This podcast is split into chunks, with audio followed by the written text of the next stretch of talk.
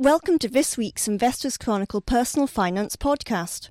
I'm Leonora Walters, and joining me today are Richard Curling, manager of Jupiter Fund of Investment Trusts, Sam Vecht, manager of BlackRock Frontiers Investment Trust, and from the home team, personal finance writer Kate Bailey. This week's Investors Chronicle is a special issue focused on investment trusts. So, in our portfolio clinic, we have featured a portfolio largely composed of investment trusts, 26 trusts, in fact, as well as some other holdings. Some of our expert commentators were of the view that this was too many.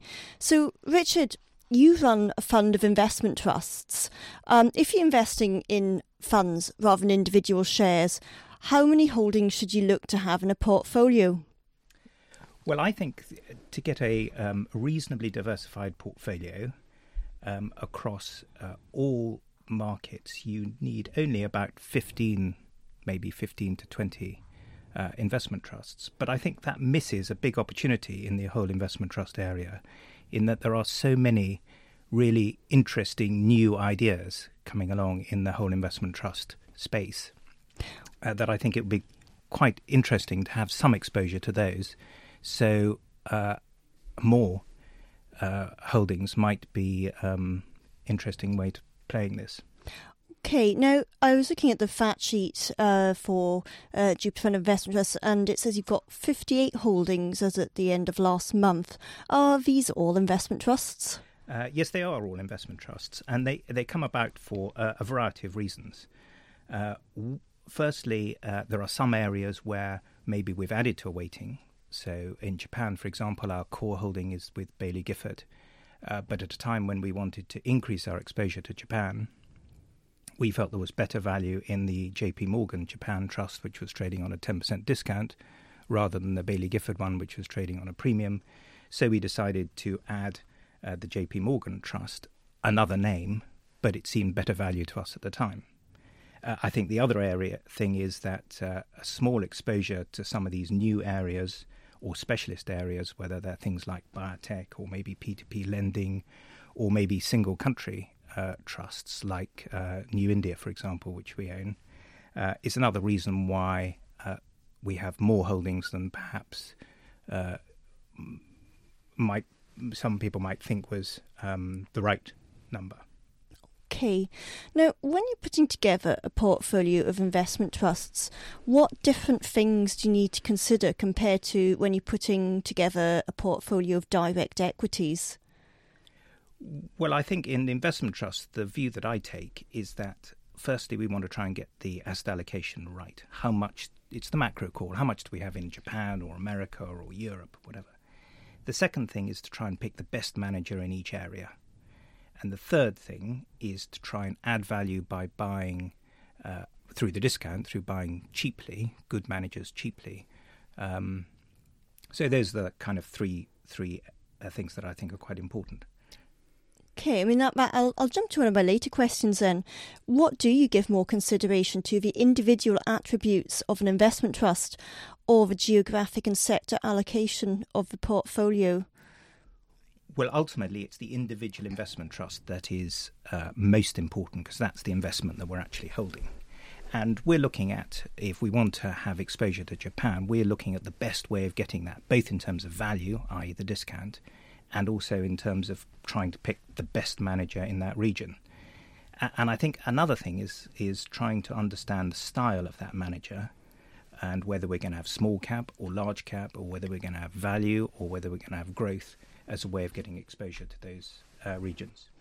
Okay, so those are some of the attributes you um, would start looking for. Are there any other kind of like main points that um, you kind of focus on when you're looking for an investment trust?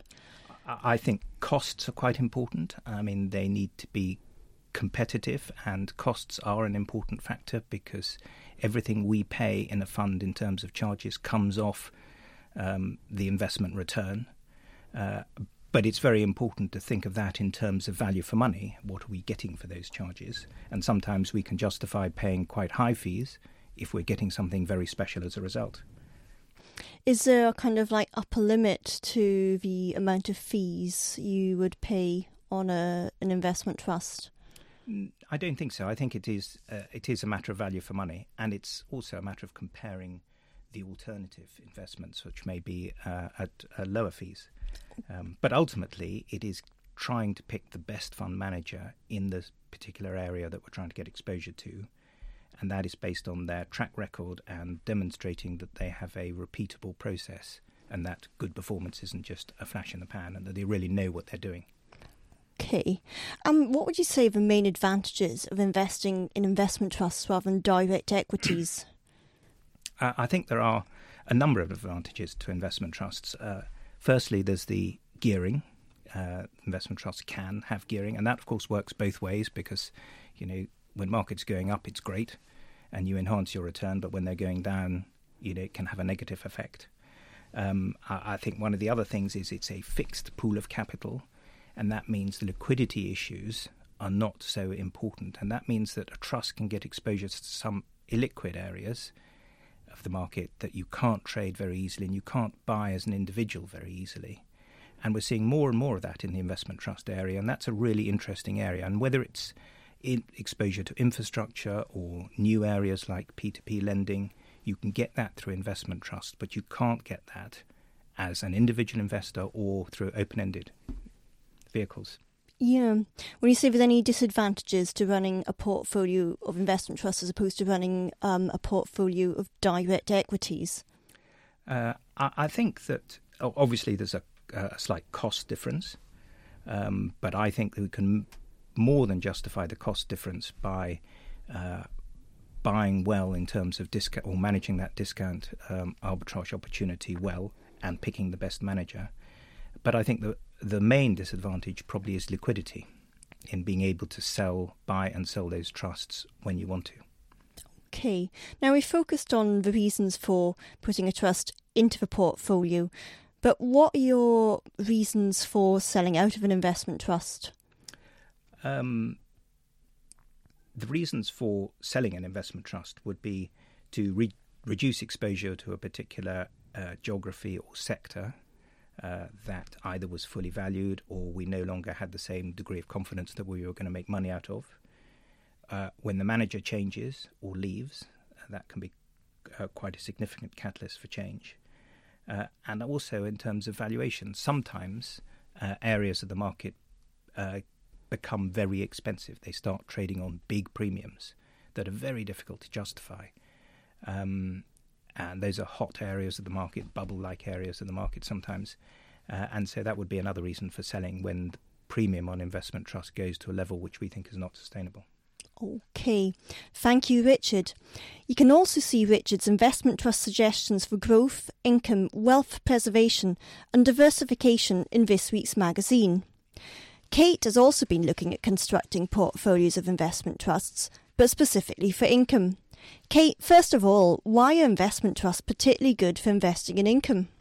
Um, well, investment trusts they have a key benefit over open-ended funds and their ability to hold back some revenue to pay dividends in the future. Um, so they can behave a bit more like a you know an ordinary company or stock in kind of shelter shareholders from from future volatility in, in some ways like that. Okay. Now, you asked two investment advisors to put together portfolios of trusts to generate an income.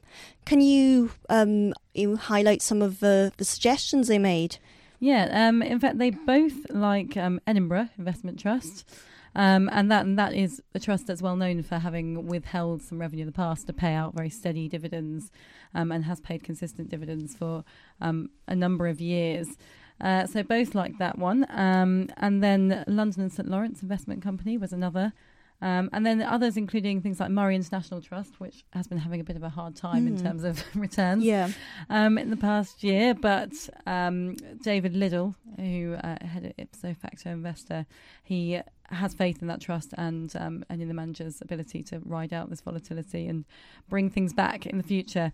So those are a few, but in fact, it was interesting that they both had very different views on um, on what they would like to put in their ten holding portfolio, um, and so it will be it will be interesting to see how they kind of perform uh, against each other for the next year, two years. Okay, thank you, Kate. And you can see the rest of the income portfolio suggestions in this week's Investment Trust Special issue of Investors Chronicle.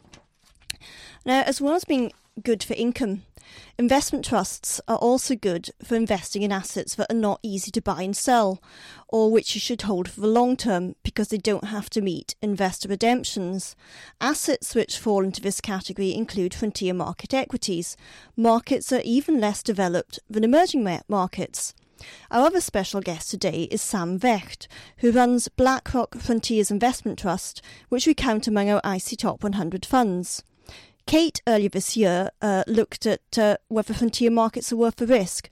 So, Kate, I believe you have some questions for Sam.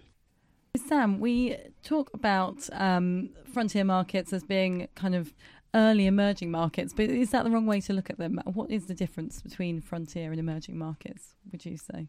So there's no great uh, difference between them. The way we think uh, about the difference is really in terms of the type of investor investing in those countries.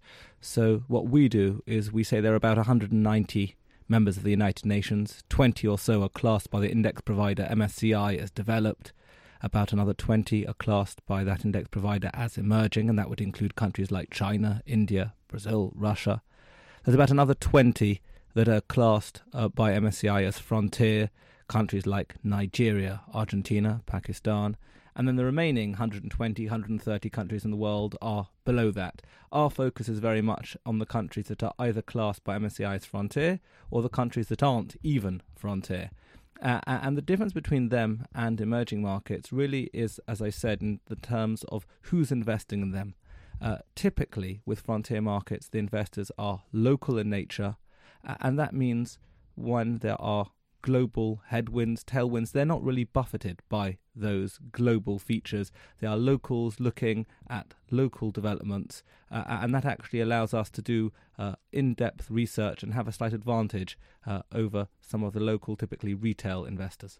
And so, and those local issues will will be what they'll be kind of geopolitical tensions. Yeah, local local politics, local economics, the sort of the bubble in the local property market, whatever it happens right. to be. And, and the really important point here is that when Nigeria goes up, Argentina goes down. When Pakistan goes up, Vietnam goes down. These markets don't move together. And that's very different from what we even see in the developed world. We all know that if the Dow Jones goes down on a particular day, the likelihood is the FTSE goes down as well. Uh, and so you see pretty high degrees of correlation in, in the developed world and even in the emerging world where people are worried about China growing or China not growing, whatever it happens to be.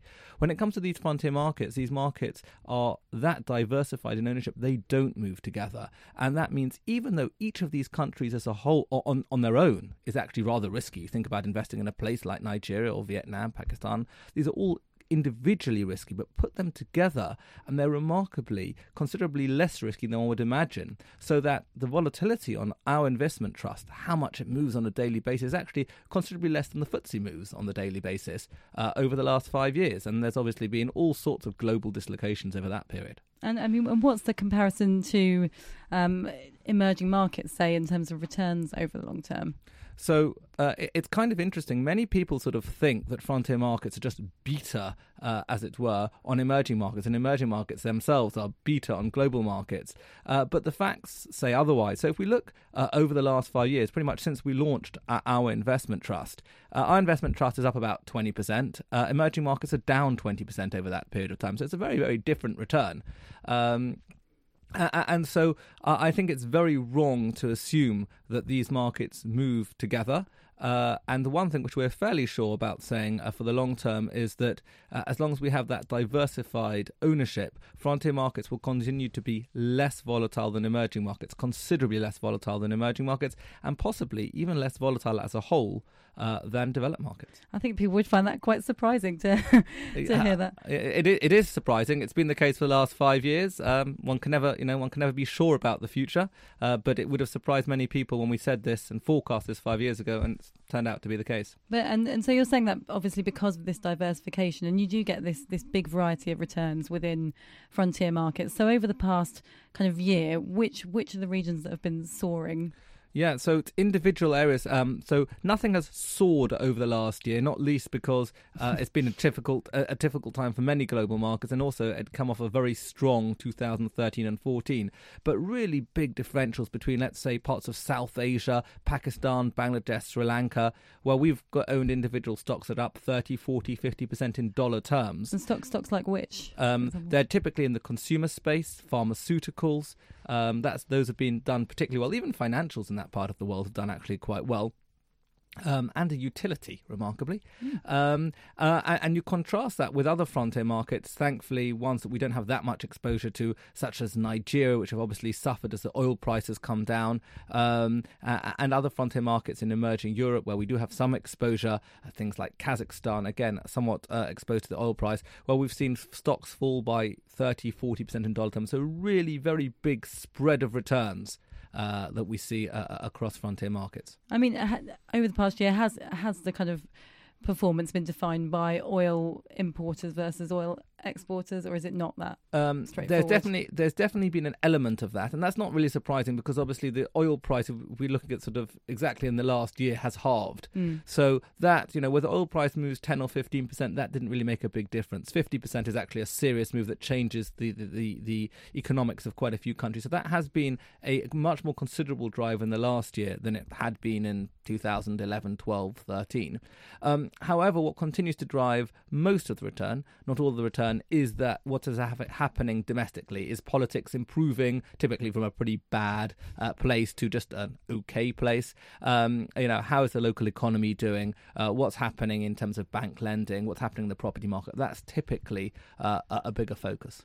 Um, I mean, but just uh, the last thing on the oil price. But did you have to sell out of any any positions as a result of that? Did you feel a direct impact on uh, the performance? Rather fortuitously, we actually uh, took pretty considerable portfolio action uh, in the middle, uh, it's sort of Q2, Q3, 2014 uh, and reducing both direct and indirect oil exposure, uh, as I said, somewhat fortuitously before the oil price fell sharply. So we reduced quite a lot of our Middle East exposure um, uh, in places like Qatar and UAE, um, Kuwait, uh, and even uh, in a place like Nigeria, we still have some exposure. We did take that down quite significantly, uh, largely before the oil price collapsed. And where did you put that into? So that, that money went into a collection of places, um, South Asia principally. So we actually have about 30% in our investment trust now between Pakistan, Bangladesh, and Sri Lanka. Um, and that's a very different positioning to what we had, let's say, three, four years ago, when perhaps those three countries combined would have been 5%. Um, so that was one of the major destinations. A bit of it went into Vietnam, a bit into Argentina, um, but those, you know, South Asia would have been the princ- the principal beneficiary. And how do you feel about countries like Argentina now, who are obviously coming up to elections, and um, people have been so negative on in the past, but seems to be a bit of sentiment yes, shift? Yeah, absolutely. I think the elections are very critical for Argentina, um, and hopefully the outlook for Argentina will be more positive. Um, than it has been for a number of years. That said, there's you know a lot of hard work to be done in that country. Uh, that country has been, let's say, moving in an inappropriate direction for many years, even many decades, some might claim. Uh, and so uh, a change in leadership uh, is necessary but not sufficient uh, to make that a really exciting uh, investment opportunity. Okay, and, and just finally, with kind of everything we've talked about and, and all of this turbulence and the fact that things seem to change quite quickly for some of these frontier market countries, do you have a higher portfolio turnover than someone in a developed fund might have? Well, it actually it's, it's kind of interesting. There, there have been periods where our portfolio turnover has been remarkably low. If we go back sort of 2011, 12, we bought stuff, held it, and they didn't reach our target prices, so we did very little. Uh, over the last year or so, quite a few stocks have hit our target prices, and when things hit our target prices, even if it's three or four years from when we initially put it in the portfolio, we sell. Um, and so that's what actually generates our turnover is whether stocks hit our target prices. Obviously, we also sell when the facts change, um, but but typically what's driven turnover has been stocks hitting our target prices uh, and the opportunities that we see elsewhere. Um, so uh, it's very difficult to say what our turnover level should be or would be. Historically, it's been 30, 40%. Um, and I, I, think, you know, one should think about most of the holdings uh, in this portfolio uh, having a duration of somewhere between two and four years. And and so price is the key determinant here, is it? Price is absolutely everything in emerging and frontier markets. And, it, and, and I, I just conclude with one point. The London Business School have shown, and this is quite controversial to many, but this is again what the facts show. You buy emerging and frontier markets when the currency is cheap, the market is cheap, and when GDP growth is disappointing not the reverse. Um, and this really goes to the core of, the way we think about things. Price is absolutely critical. It's not how good the story is, how many middle class consumers you see on the front page of whichever publication it is. It's what are you actually paying for? What's priced by the market? Uh, and that's what we think about on a daily basis. Thanks very much. Thank you. Okay, thank you, Sam and Kate. That brings us to the end of this week's podcast, so it just remains to thank Richard Curling, manager of Jupiter Fund of Investment Trusts, Sam Vecht, manager of BlackRock Frontiers Investment Trust, and Kate Bailey. You can find more investment trust suggestions, suggestions on how to invest, and information on the sector in this week's Investors Chronicle, which is a special issue focused on investment trusts. Thank you for listening and have a great weekend.